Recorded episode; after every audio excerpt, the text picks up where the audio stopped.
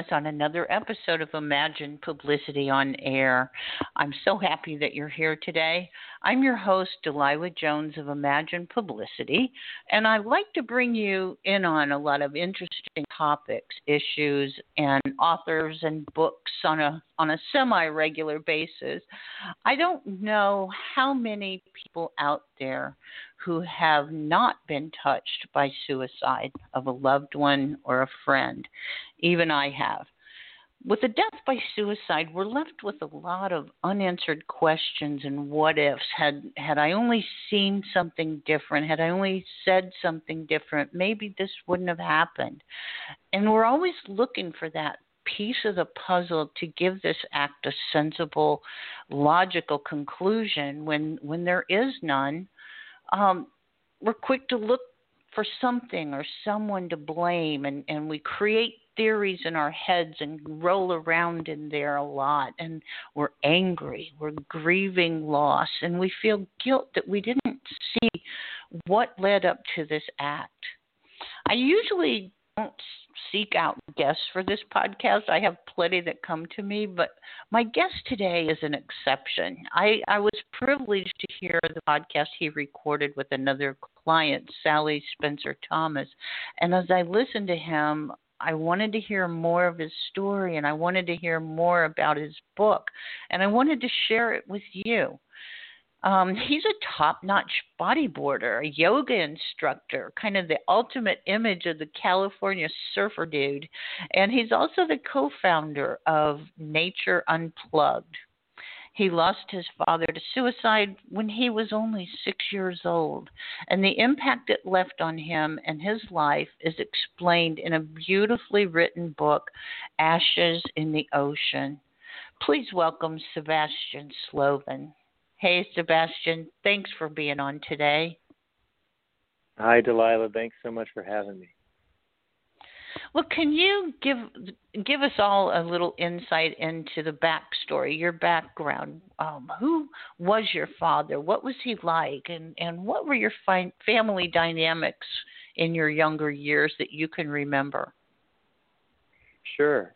So my dad, his name was Vernon Slovin, and you know the best way I can describe him is that he was kind of this living legend or hero hero figure, at least to me.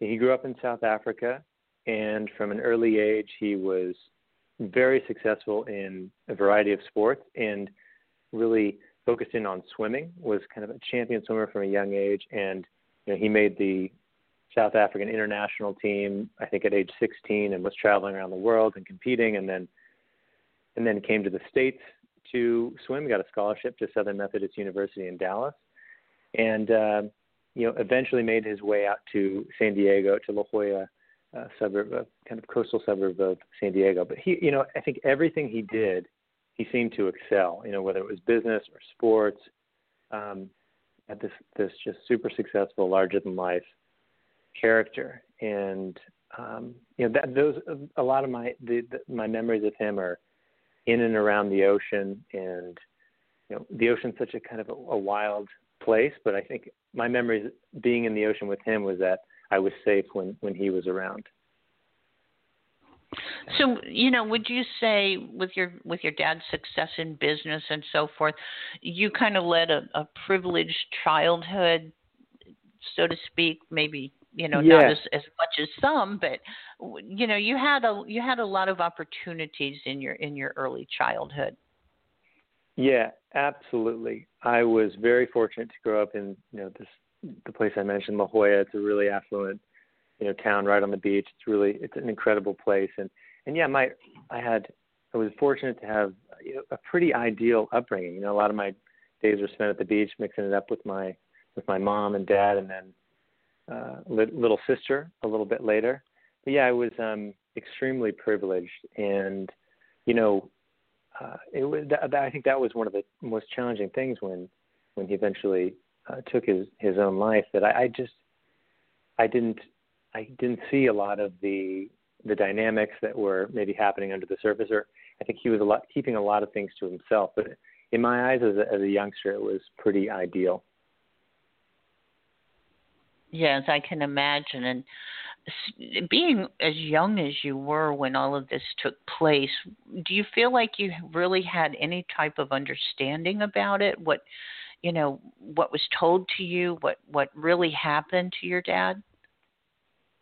I, I don't think so initially. You know, um, my I, I write about this in the book when my my mom told me uh, that he did take his own life. So she, you know, there so there was nothing hidden from the beginning. But I, don't I don't remember fully being able to process that. I just I think the thing that I I was clear on from an early from from when I was six when I was told was that he was not going to come back, and and that was I think it just completely turned my life and my world upside down. You know, went from having this pretty ideal, carefree existence to now all of a sudden my hero's gone and and the and the family dynamics changed so much when he when he died. You know, I was I saw my mom a lot less. She was kind of put she she you know did an incredible job to you know worked multiple jobs to provide for my sister and I and so I became kind of the you know the man of the house uh, so to speak, at a uh, you know right around six years old.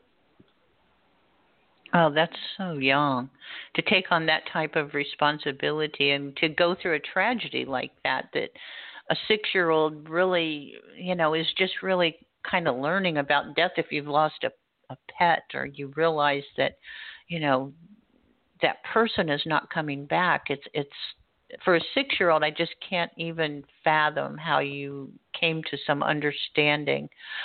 How, as you grew older and were in school, how did you handle um, speaking about it? Were you questioned by your friends or your teachers or any anyone around you about it? Yeah, I mean it's a it's a great question, and I think you know just building off what you said just before, too.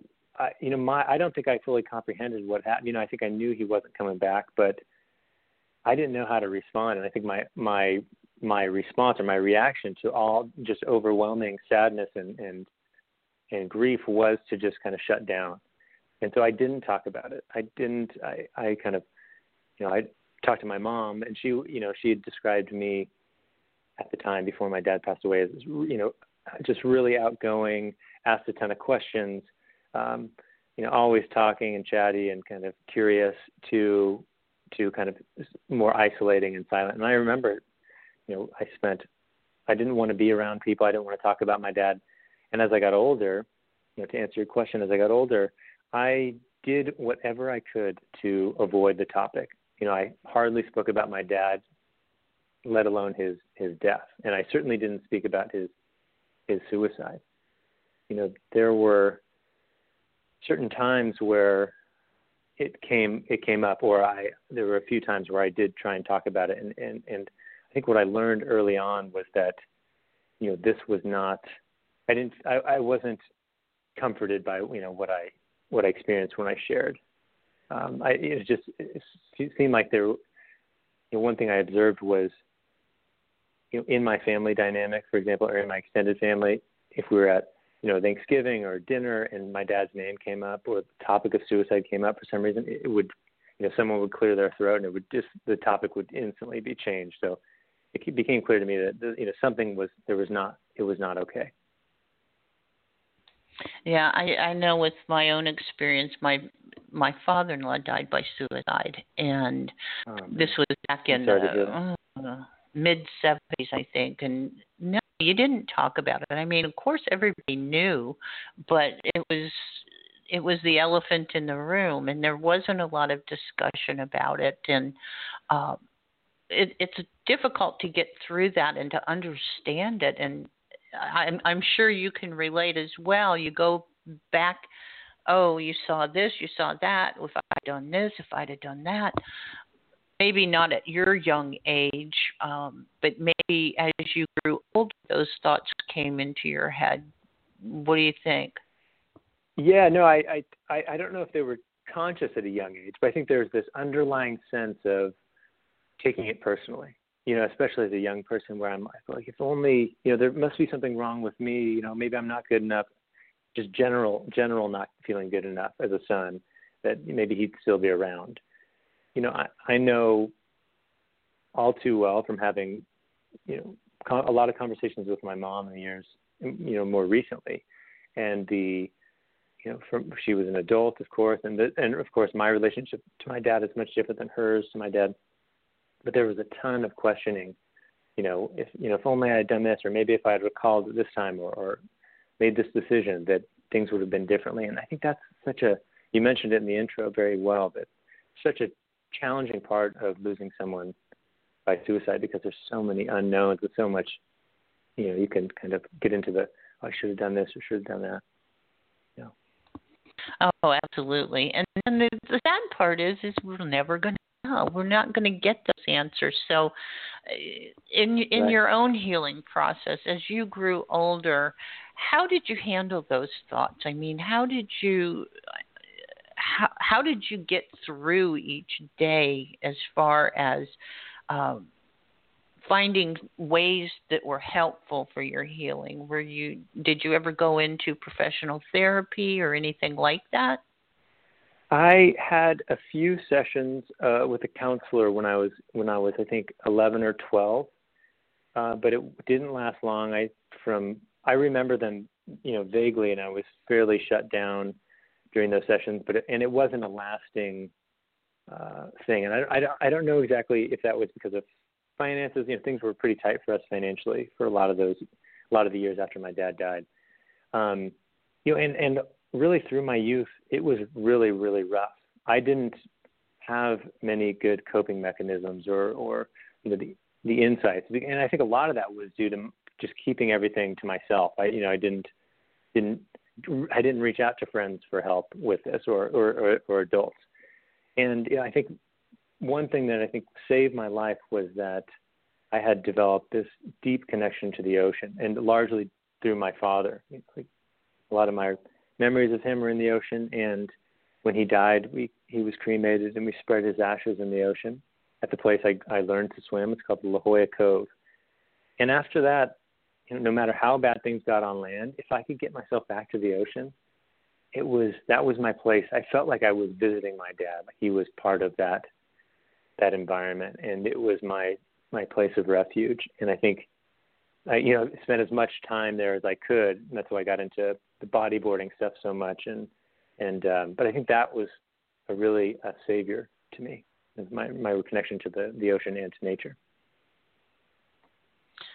Absolutely, and you know I th- I think anyone and everyone who goes through something like this has a, would take a different path, would find a different way of coping and a different place to to feel safe. I think that's what a lot of it is is feeling personal safety because if this can happen to someone I love, can it happen to someone else I love? Could it you know, this was your father, it happened to your mother and I'm sure, you know, that is is especially for a child, I think adults maybe a little differently, but especially to a child at six years old or even growing into teens, and you know they're again having to deal with the stigma.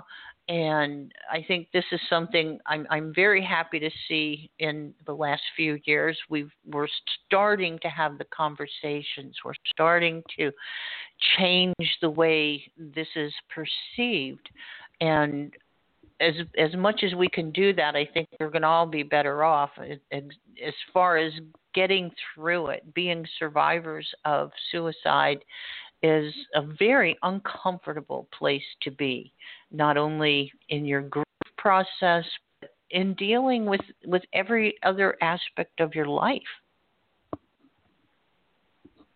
Yeah, so I, I completely agree. Yeah, yes, go ahead.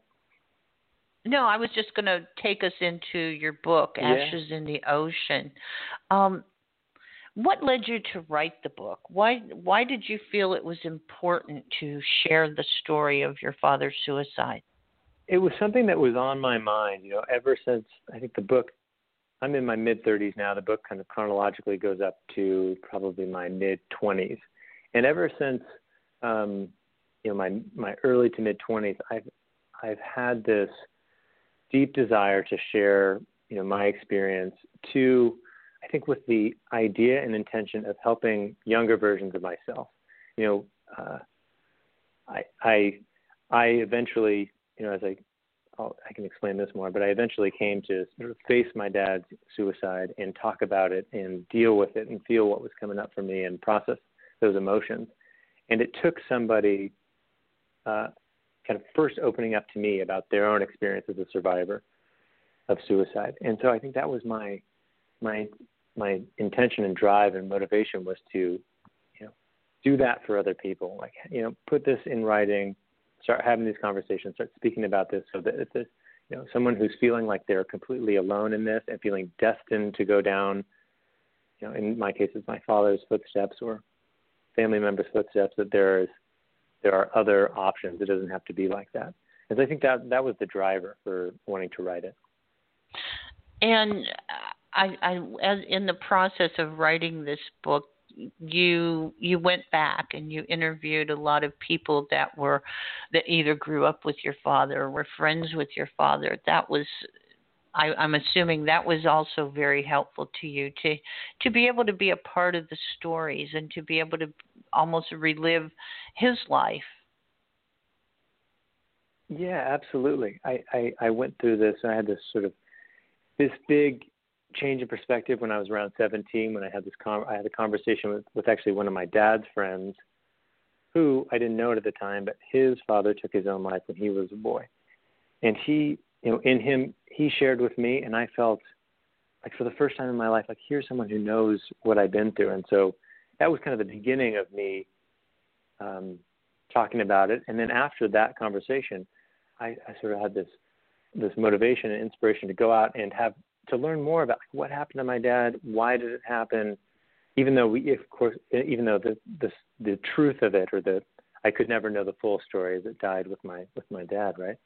Um, but I went out and, and started having these conversations with different people who knew him from different walks of life, you know, business partners and and just friends, childhood friends, and you know, eventually talked to my mom about it, which I hadn't done so, and it was incredibly cathartic. You know, I, I think starting to talk about it, starting to it, those were really often emotional conversations, and it was I think for the first time I was feeling the sadness and the anger, the, the, the variety of emotions that that I had been kind of suppressing for so many years.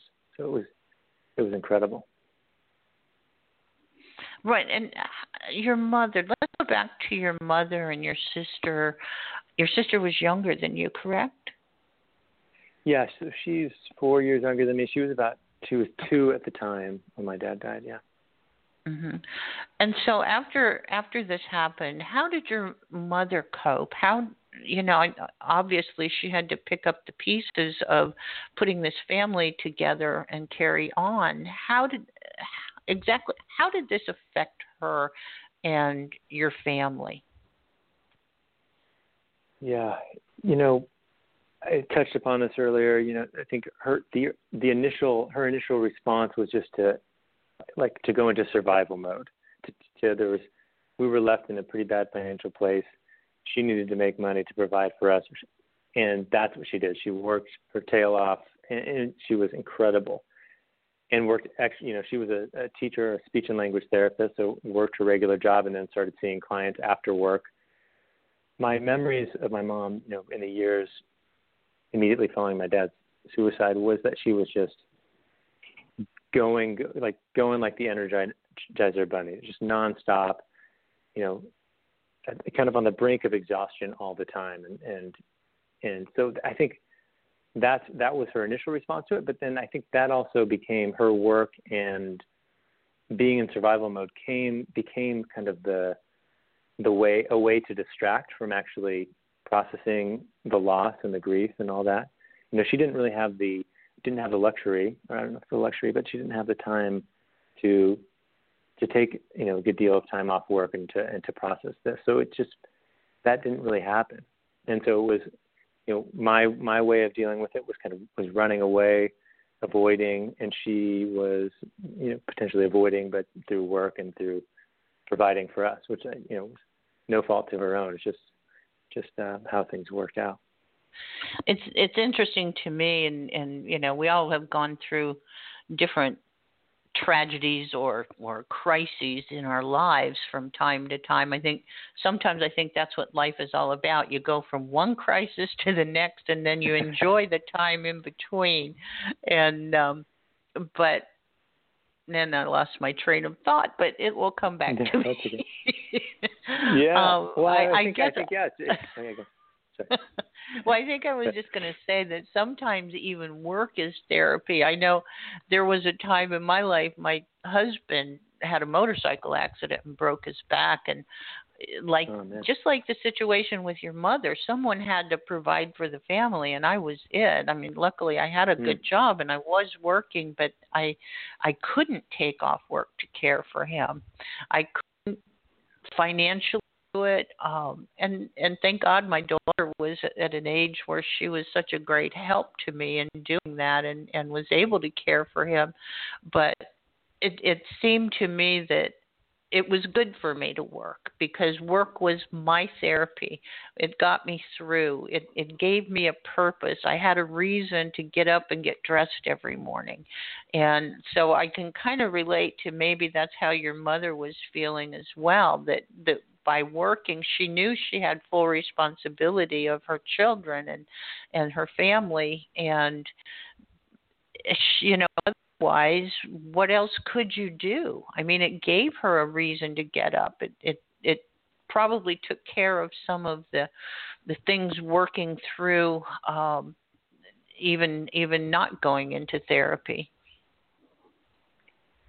Yeah, I, I think you're you're absolutely right. Is that that it gave her clear direction and clear purpose, and and yeah, she. I mean, she did what she needed to do and went above and beyond. And you know, I certainly wouldn't be around, you know, where I'm at if she hadn't done that. So, I mean, I mean, I'm so incredibly grateful for for her and and her strength and resilience. I think where I didn't get into this in the book, and and I'll you know keep this a little bit brief, just out of respect for my for my mom and her her privacy. But um, you know, one thing uh, I I saw, you know, after years after my my father's death, many years, my mom eventually retired, and and went through a very difficult time uh, shortly after retiring because it was finally there was space to feel, uh, you know, what she hadn't been feeling for many many years, and it was really really tough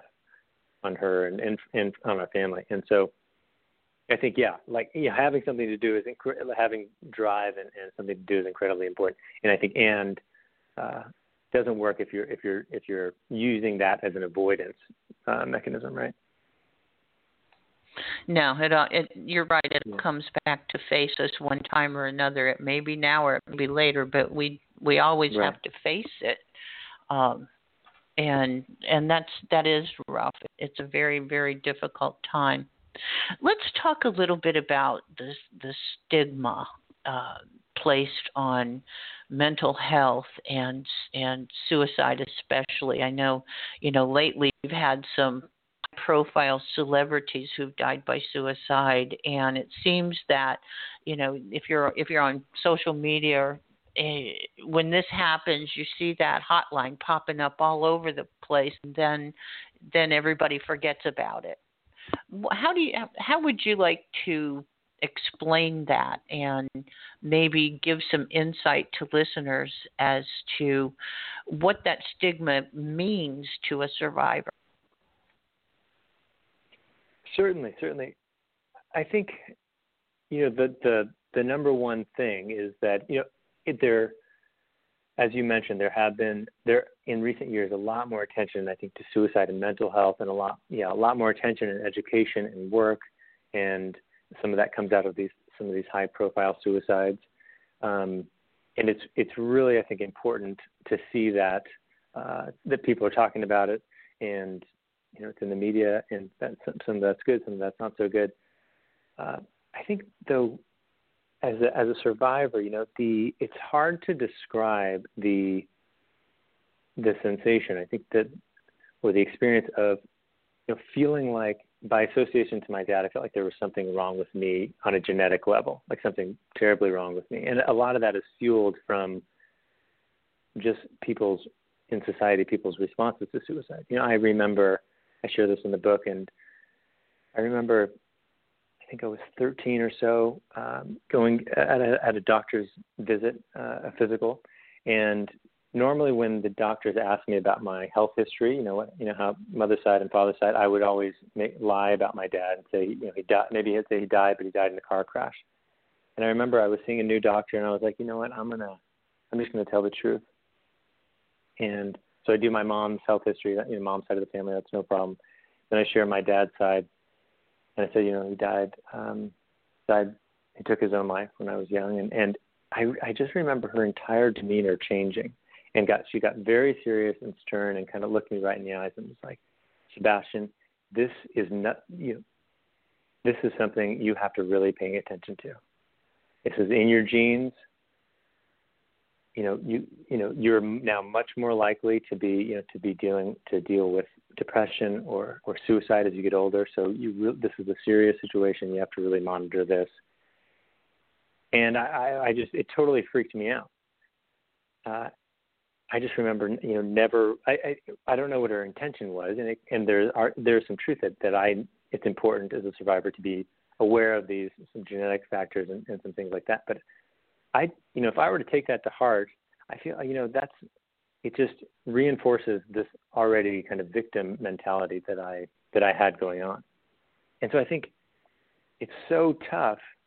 Um, I think the stigma is so so pervasive and so tough, and it it really keeps people from seeking the help that they need. You know, so I think in terms of this is nothing new, but in terms of just advice or or you know notes for the listeners it's just you know there's no shame in asking for help, and uh, that, I think that's my number one role with the book and with speaking about this that to see how much the the stigma and the, the shame around mental health and suicide prevents people from talking about it or seeking the help. Exactly. And knowing what you know now, what do you think would have been a better answer from this doctor? How how do you think she could have better handled that with you? Yeah, that's a that's a really good question. And you know, I think I think first I think first it would be empathy. You know, it's like there was no acknowledgement that this was a a, a, a loss, and I was at a, you know at a time where I was you know, super vulnerable. Uh, you know, connecting with me and just you know being like, wow, that, I'm very sorry to hear that. I'm sure that was really really tough. Right, you know, and you know, so starting with connection, you know, some sort of connection through empathy you know, and then I think that opens that would open up the patient to being responsive to, you know, yeah, there are, you know, that's a terrible, terrible tragedy. There are some things that it's important for you to to keep an eye on, you know, uh, heightened risk factors, and at the same time, this doesn't dictate your future. You know, there you're not. This isn't this isn't automatically happening because this is in your family. Does that make sense? Absolute sense. To me, it does because again, I, I, I totally relate to that because after my father-in-law's suicide, you know, I, I kept an eye on my husband like really close. like, don't upset the apple cart here because it might happen again because you know it's contagious or something. And I agree with you. I think that we do have to make a different connection with professionals, especially, you know, someone in the role of a doctor or a therapist. Um, I know I went to I was in therapy for a couple of years after that because I just I had I, I in the whole family I probably had the hardest time dealing with it and it it didn't mm. help that my own father died 6 months to the day later so you know by that oh, time I was a, a vegetable on the couch I had to do something yeah. and yeah. so I, I agree with you. I think that no matter what path you take, you have to not have shame in reaching out for help because if you don't the alternative is is just you know a life that's that's not led the way it should be led. And i i, I commend you for understanding that and and hopefully you know through your speaking engagements and and your involvement in this movement um maybe that can be something that wall will be broken down a little bit more. Um, so what when you when you speak, what what audience is your favorite? What what do you is there an age group? Is there like educators or college students or what do you feel is maybe the most important audience to you right now? Yeah, that's a that's a great question, and I you know I've spoken to a variety of, of audiences and populations, and and the the group that is that I'm most connected to right now and most passionate about speaking to is uh, young people, and you know I think that's uh, mostly high school and college age students. I think there, you know, a lot of the. Um, I think first of all, just to kind of have these conversations about, you know, whether you're a survivor of suicide or someone who's who's just dealt with mental health issues or, contem- or contemplated it, uh, the stigma thing is going to be relatable. It's not just for survivors only. So I think just having these conversations and again, doing my work to to break the the stigma and and the shame, and so making it easier for those folks to come forth and talk about it. Because I, you know, middle school, high school, in college, it's, it's such a it's such a tough time to to be vulnerable, and I think that you know that would be I think that is a big piece of my message is to just you know uh, let down the armor and um, you know be be real and yeah, I think that so that's that's one of the one of the main things. I think the the other thing is, you know, one of the big themes when I went out and started to talk to friends and family of my father's, I started to kind of to, to hear these same kind of stories over and over again, or very very similar themes about kind of how my dad operated, maybe his you could say his core beliefs, and you know, you know one of them was that he he a lot of his sense of self worth came from things external to him. So like his his financial status, his status in society, his physical appearance, his looks, his physical ability, his prowess in swimming.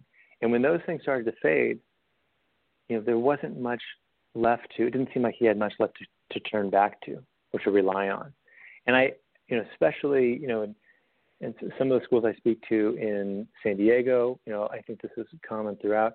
But there's such a high level of competition and a need to be the best. You know, to get in, you know, you got to you got to get these grades, you got to play these sports, or be in these clubs because then you can go to the, the you know the school you want to go to, the college you want to go to, and this is your you know you need to have it all together right now in order to get to the next stage and the next stage. And so, I think encouraging young people to find you know absolutely awesome to be the best and to to accomplish wonderful things. That's great and then also look at where's the motivation coming from. You know, is it just to get the, you know, to get into the school or for the, you know, the eventual pay raise, or is it coming from somewhere within?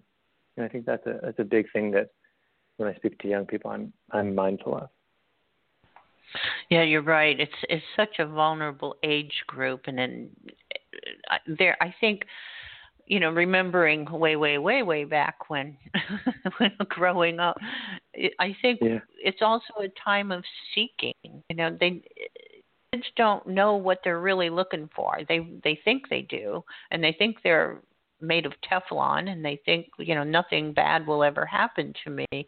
And you know, we as parents sometimes shield them from those things, which uh, in in a way is good, in a way it's not so good. I think we need to have honest conversations with kids to allow them to be a part of the conversation and to understand that exactly what you said that not everything in life is how it looks on the outside and to find a way to find some self reflection without um, you know taking selfies and and spending all your time on social media, which seems to be the thing. And and I think you know a lot of times too the role models have changed so much. The, uh, the kids nowadays have totally different types of role models than what we've historically seen in the past, and there seems to be um, it seems to be so much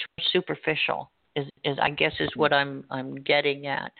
So yeah. by your work and and speaking with generation or that age group, um, I agree with you wholeheartedly that it, it's time to open that conversation up with them so that they have an understanding of what is suicide. And and it's not just you know i think at that age you think well if i kill myself then i'll get to go up to heaven sit on a cloud and i can look and see who all comes to my funeral and who's mm. crying and who isn't. And it's, it's such a stupid way to think about it. I i think kids do i do yeah yeah yeah and i i i I totally agree. Yeah, it's it's. I think just having the conversation that this is not a this is not a real solution actually to anything, and and in fact it will do a lot of harm, and that will ripple out, and you know, it's uh, yeah, there's. And what other kind of solutions? I, I, oh, yeah. I'm sorry. What okay. other kind of solutions do you offer this age group when you're speaking with them? That's a great. That's a great question. I don't know that I'm that I'm offering uh, solutions. I think, yes, I don't know if I've framed it that way. I think it's, I think you know that the key would be to, um, I think, I think realizing on the one hand, just that we just spoke about, that is not a, a viable solution. Um, yeah, that's a great question. Let me let me think about it. I didn't mean to. I didn't mean to catch you no, off no, guard on that one. It's, no, no, no, no, no. You know, no. there there may not be real solutions. I mean, I think there are yeah. solutions, but I think each person's solution is going to be a little bit different. And you know, right. again, I mean, I talk with a, a lot of a lot of the programming that I've done in the past has been with victims of of abuse or victims survivors of homicide where you know a loved one has been murdered or something and and that's one thing that I have found where resources are available. So much of it is check the box. You know, whatever whatever is out there, it's kind of like, okay, this happened to you, so you go over here, and this is what we're going to do for you. Where mm. my line of thinking is, you, you can't do that. You have to take each case individually. Each individual right. is is special in their own way. And what I might need to get over this or to move on from this or, or grow from this is going to be something totally different than you. Right. So I absolutely. Think, and I think, oh, yeah, go ahead. No, you go ahead. Well, yeah, I, I, I'm totally with you. And and just you know to to answer your question a little more clearly is you know, and this is going to look different to different people, but I think the first thing is with any of this, you know, it, whether you're dealing with losing someone to suicide or something different, some sort of trauma or tragedy, that you know facing it is is key. You know, to to face it, and it's okay to be to feel sad. And I think is, some of this is more specific to young men. You know, it's okay to cry. It's okay to feel the emotions. It's okay to be angry. You know, and, and to feeling the emotions that are coming up, and then to you know there's a lot of resources and it's going to look different for different people but to talk about it write about it process it in some way you know that could be seeing a mental health professional that could be journaling that could be going out into nature or you know some version of that. And then um and i think really self care along the way and being kind to yourself. This is not this is not the topic is not easy and and so i think you know feeling it facing it is important and taking care of yourself as well. Right and going back to something that you had spoken about earlier with with your father, you know, I think addressing in in listening to a lot of the podcasts that I've produced with Sally, I've, mm. I've heard a lot of different aspects of all of this and it's been very enlightening to me and I think I'm thankful to be able to do this with her. Um, but what what I'm seeing or hearing is that you know we're looking at the older population, like middle-aged men, where the mm-hmm. numbers are increasing. Where can you reach these people?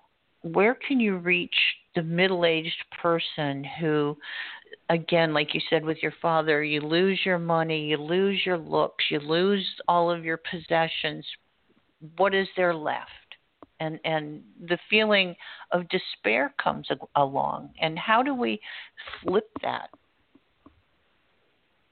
Yeah that's a that's a really great question. I think you know and sally of course is doing some really wonderful work and and her guests are doing some really wonderful work um, in in this realm you know? I think for me it's it's i'm certainly uh, passionate about helping the the older population but it it also you know, I look at how do we, what tools and you know, I guess, yeah, tools can we give young folks so that it doesn't end up like that, so that you know they don't end up in the same place, you know, as my dad or many other many others like him. And I think that you know a big part of that is it comes down to, you know, for men in particular, young boys, is that the that it's okay to be vulnerable. It's okay to be real, and and uh, you don't have to be this hero, right? Like as I you know as I described my dad in the beginning, I think from the outside, it looked like he had everything going for him. You know, beautiful wife, you know, awesome job, big house by the beach, uh, you know, champion swimmer, and on the inside he kept pretty much everything just all his the, the shadow side was just being suppressed and and he felt like he could never be vulnerable. I think that's that's a big piece uh, and, and a message for for younger folks and for certainly for for people more in that you know 35 to 55 or older population as well. Yeah, I totally agree. Well, let's kind of flip the conversation a little bit to something that I am totally impressed with that you're doing. And I think it all folds into this whole conversation really well. Nature Unplugged. Tell me about that. Sure. Yeah. So I, I'd be happy to. So basically, so this is I teamed up with my my wife, her name's Sonia, my partner, and we've kind of created this. The, the, our whole you know mission is basically to help folks and young people in particular um, create healthier relationships with their technology and making sure they're taking time to reconnect or connect with nature. And so you know, not we're not anti-tech in any way, but just understanding that building that awareness to, to see you know where is it helpful and where is it not so helpful. Um, so we offer do presentations, keynotes on this topic, uh, kind of educational uh, presentations, as well as do workshops, and I also do or we do one-on-one coaching with clients as well. Now, is this just in California, or is it open in other parts of the country, or how how do people connect with this? Sure. Yeah. So right now we're basically just doing doing stuff in California, uh, and with the intention, you know, we're working on a book at the moment, and we have the intention to, you know, in the next year or so, be be traveling around and doing more more talks elsewhere. But you know, right now, if you're not in San Diego or Southern California, uh, you know, we have some resources on our, our website, which is www.nature. And we're going to be offering more, you know, more resources. We're actually working on a podcast and some different things that are going to be a bit more scalable due to the amazing aspects of technology, of course. So we learn how we learn that technology is our friend, but there has to be time away from it to recharge the batteries i think is the way i put it some days i just have to you know put it all away even though you know this is my livelihood so i can't yeah. be unplugged for too long but uh, you're right. I think there has to be a healthy balance, and what you're doing with Nature Unplugged is is perhaps you know showing people that there can be a balance. You don't have to be looking at your phone a hundred times a day and and missing out on that one text or one email that you know you can look at tomorrow. Right. I think you're that's absolutely right is that i think for many reasons we i think our human brains they need time away from just the constant uh, the dings and the you know the, the the apps and the notifications and all these things. Not to say you know, we're not bailing on those things completely, but you know, creating healthy boundaries with them. You know, it, it, it is. It, there's, and we I see nature as the kind of ideal counterbalance to tech. You know, so the more tech time is going to be important to have some time off off the phones or off the devices in nature. Just I think there's a restorative. There is a restorative aspect to just you know sound bird sounds or you know going to the beach or you know engaging your senses in that way, the way nature does. It's so wonderfully, uh, recharging, as you put it. Right. So if if if I signed up for one of your your sessions, let's put it as a session, what would I expect if I if I were in South, Southern California and I came? Do you have a facility, or you know, describe describe how how it's working? Yeah, so currently we don't have a facility. So I, I when I do, for example, if I work with someone one on one, most of our sessions are pretty much all of them are out in out in nature. So we'll meet at a park or or a beach, and you know, do our coaching sessions one on one, but in in nature. So using nature as you know, and using the environment as part of the coaching. Um, workshops and and presentations are done oftentimes. We you know we come into uh, to schools and you know, high schools and universities and middle schools, and mostly it's been around education, um, and you know, and and either do a presentation or a workshop. And a big part of what we are working on is, you know, we focus a lot on my, some sort of mindfulness practice, so teaching people some some foundational mindfulness practices, really just building the kind of building the muscle of their awareness because that's I think from a foundational point, the ability to check in and say, wait a second, you know, I've been on the computer way too long, or this is too much Netflix, or just the ability to discern and be aware of that it starts with that that awareness. We focus a lot on mindfulness, and it doesn't necessarily have to be you know, like a, a breathing meditation, but it could be. You know, but other forms like you know yoga or you know, mindful eating or mindful walking. So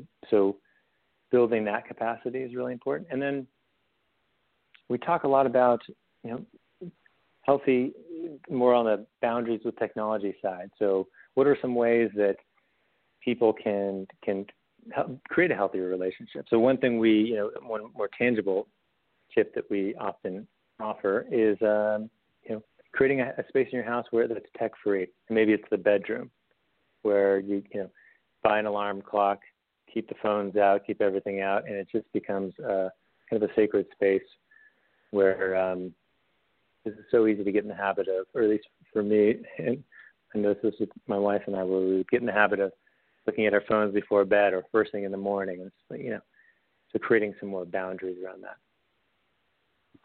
What a great idea. Seriously, a great idea. And do you find that in the workshops that you do or the speaking engagements that you do, how how often do you run across other suicide survivors? Hmm.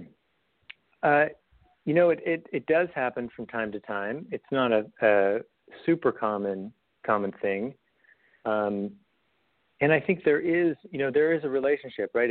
The my work with Ashes in the Ocean in the book is, you know, it's it's not the same as Nature Unplugged, you know, and I'm I'm not. I think it's important to say it. I hope you know I'm taking it this way, but that you know, being you know, if you're too if you're too much on technology, that that's going to lead to you know suicide or mental health issues. It's, you know, it's not the case. I think it's a factor in these things, but it's it's you know, I think the work with with Nature Unplugged is more uh, just general wellness and and and wellness and preventative measures for for mental health. Right, and but I can see how one can fold into the other very easily and very nicely. Yeah. I might add that you know the work that you're doing with Nature Unplugged, I'm sure, is very healing. You know, for survivors, it would be a very healing process for them. And what advice do you have for other suicide survivors? What did you find the maybe the best thing that helped you that you can pass along to them? Yeah, I, think the the number one thing would be to to talk about it or to process it in some way. You know, I think it. I spent a long time, basically from age six to seventeen, not talking about it at all, basically, and so it just. I think that we know this logically, but if you're in the grips of it, sometimes it's hard to feel it, to to be aware of it. That um, you know the, these things, if if you're not processing or dealing with them, they're gonna they hang out, and often grow stronger. So talking about it, dealing with it, processing it in some way, and that can be again through a friend or you know, a trusted friend or a mental health professional or a group, a support group. You know, I think it's that is the is the key to um, I think beginning the healing process. can't do it alone. And then and then I, I think in addition, like finding really getting in touch with the the resources that work best for you. You know, it could be more journaling, or it could be more physical activity, or you know, again finding that the flavor of uh, you know that, that most resonates with you, and again, then practicing self care in the process. Great. Well, tell me what what are you looking at down the road? What, what do you have planned for the future? Well, I have uh, doing a lot more speaking around uh, about the book. So about you know speaking to survivors of suicide and, and general suicide awareness and prevention talk. So I'm excited about doing that. I'm going to be doing some traveling and more speaking about that. Uh, and then with Nature Unplugged, I mentioned this. Well, my wife and I are working on a book um, that's kind of a combination of practical skills, tips, and tools uh, as well as our personal stories, and you know we'll dive into a little bit of research. You know, tons of new research on on the topic. You know, um, I think those are the those are the big things, and getting it just kind of getting out and and doing more speaking and and writing on on the topics of wellness and and suicide uh, prevention and awareness. Wonderful. And I, I've got to say, Ashes in the Ocean is a tremendous resource, I think. I think it I mean it's it's it's not a hard book to read. I can't say the story was enjoyable, but the as everything came together, it it was good to see how that all happened and happened for you and for your family. Um, it, it's a, it's a very important book in my opinion um, and and a good resource for anyone who's going through something like this if they don't know where to turn, what to do. Uh, other people's stories are so important to know that okay, this happened to me, but it also happened to you, and you survived pretty well. So maybe I can get to where you are. So I think the more I see people like yourself and Kevin Hines is, is another good example.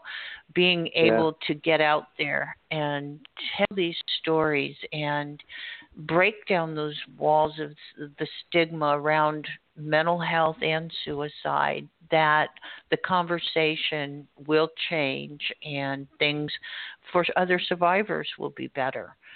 So, where do we get your book, Ashes in the Ocean?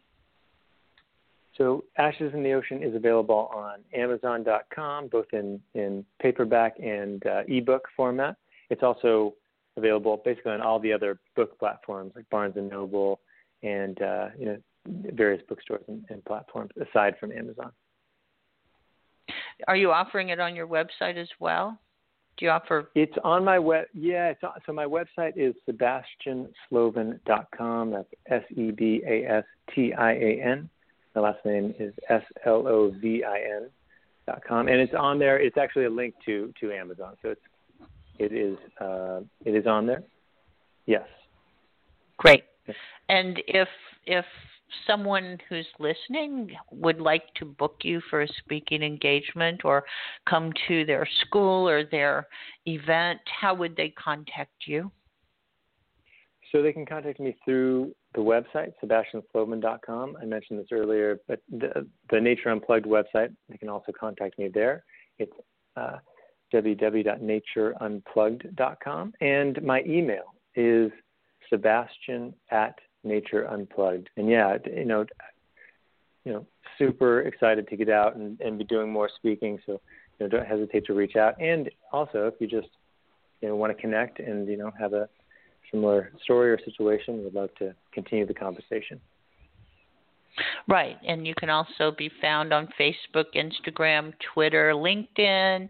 You're you're on social media, and so I, I encourage people out there to connect with Sebastian. I think his his story is just amazing. The work you're doing is as well amazing and I can't thank you enough for taking your time to to come on and talk about the book and to to talk about your work which I feel I feel that you're really growing into it. And I'm so thankful to Sally Spencer Thomas for hooking up with you and, and in turn me finding you to do this interview. So I'm I'm very, very pleased. Is there is there anything else that you would like for the audience to take away today? Great question.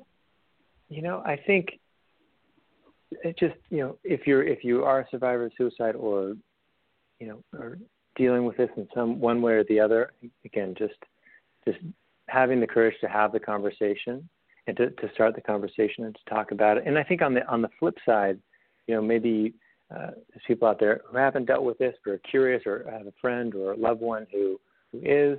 And I think that you know the the listening piece of this is important too because it requires you know deep presence and and and understanding and I think and and discomfort at times.